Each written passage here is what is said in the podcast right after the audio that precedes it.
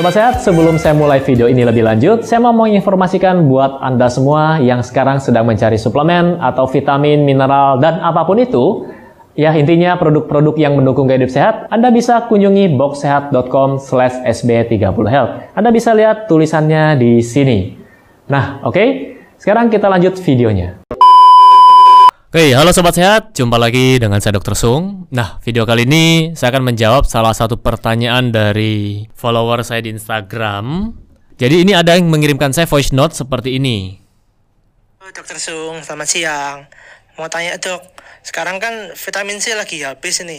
Tapi untuk meningkatkan daya tahan tubuh selain vitamin C bisa dengan makan apa ya dok? Jeruk atau apa gitu mungkin? Makasih dok, ditunggu jawabannya. Oke, baik, jadi saya tidak balas lewat langsung balas di sini. Saya bikinkan videonya. Ini pertanyaan sebenarnya banyak, ada yang kirimkan dalam bentuk ketikan tulisan, ada juga yang kirim voice note, dan ini saya rasa perlu saya bahas. Nah, sebenarnya kalau untuk meningkatkan sistem imun saya pernah bahas di video saya sebelumnya. Anda bisa tonton di sini atau di sini, nanti ada linknya juga di bawah. Jadi saya sudah pernah bahas di sana. Nah, kalau untuk sistem imun sendiri bukan hanya vitamin C, jadi banyak faktor. Jadi saya review sedikit. Yang pertama, makanan bergizi. Tubuh kita bukan hanya membutuhkan vitamin C. Sekali lagi, tubuh kita membutuhkan gizi makro dan gizi mikro.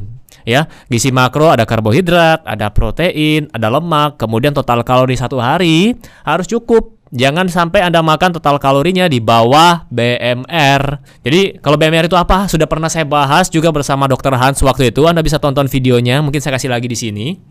Jadi yang pertama, cukup dulu kebutuhan kalori Anda. Kemudian protein, protein itu bahan dasar sel. Berkali-kali saya bilang di video saya sebelumnya, protein ini sangat penting.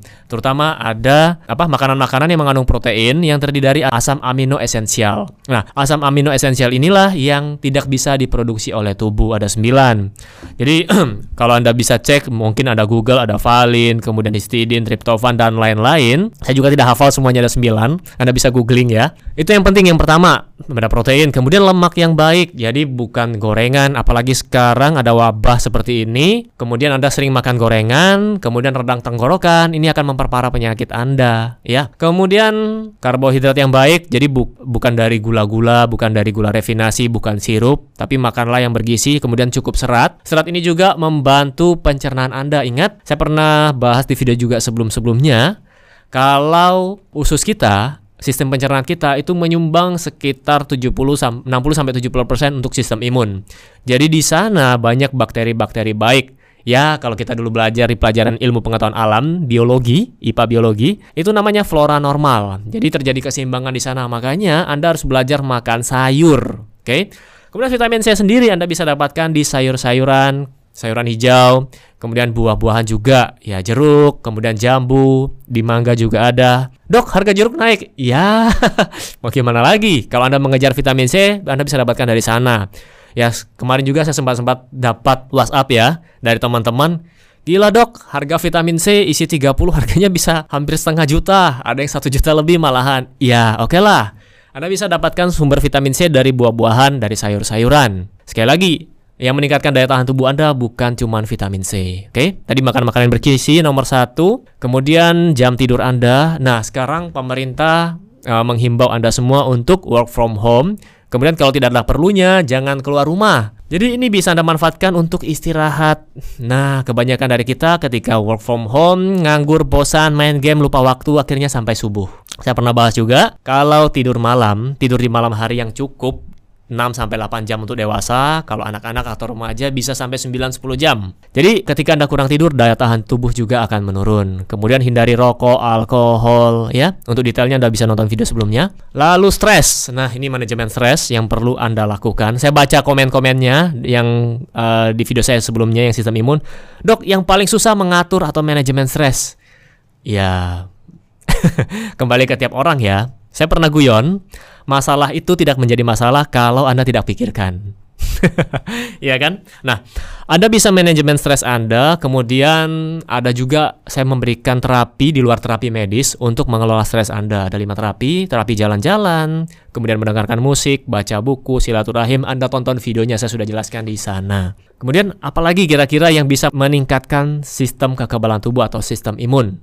Nah, kalau di saat seperti ini, cuci tangan yang bersih dan yang benar. Anda bisa lihat gambarnya di sini, cara cuci tangannya. Jadi jangan cepat-cepat, kemudian gunakan air mengalir, air keran ya. Jangan pakai kobokan. Nah, jadi belajar cara cuci tangan. Oke, kemudian untuk suplemen sendiri, kalau Anda tanya selain vitamin C nih, misalnya Anda yang mau tambahkan dengan suplemen. Selain vitamin C, Anda bisa konsumsi vitamin E, kemudian vitamin D. Vitamin D juga Anda bisa dapatkan dari ya berjemur ya. Saya sudah pernah bahas jam berapa-jam berapanya, silahkan tonton.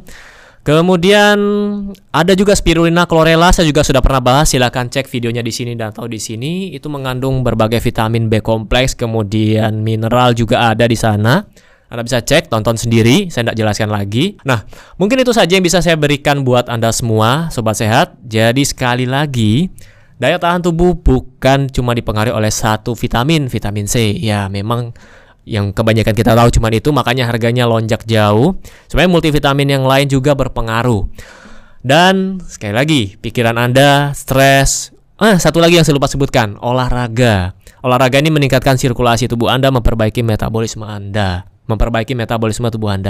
Oke, sekian video saya. Dan nanti makanan-makanan apa saja yang meningkatkan sistem imun, mungkin saya akan bahas dengan pakarnya, yaitu Dr. Hans. Beliau menekuni di bidang nutrisi. Oke, tunggu videonya. Bye-bye.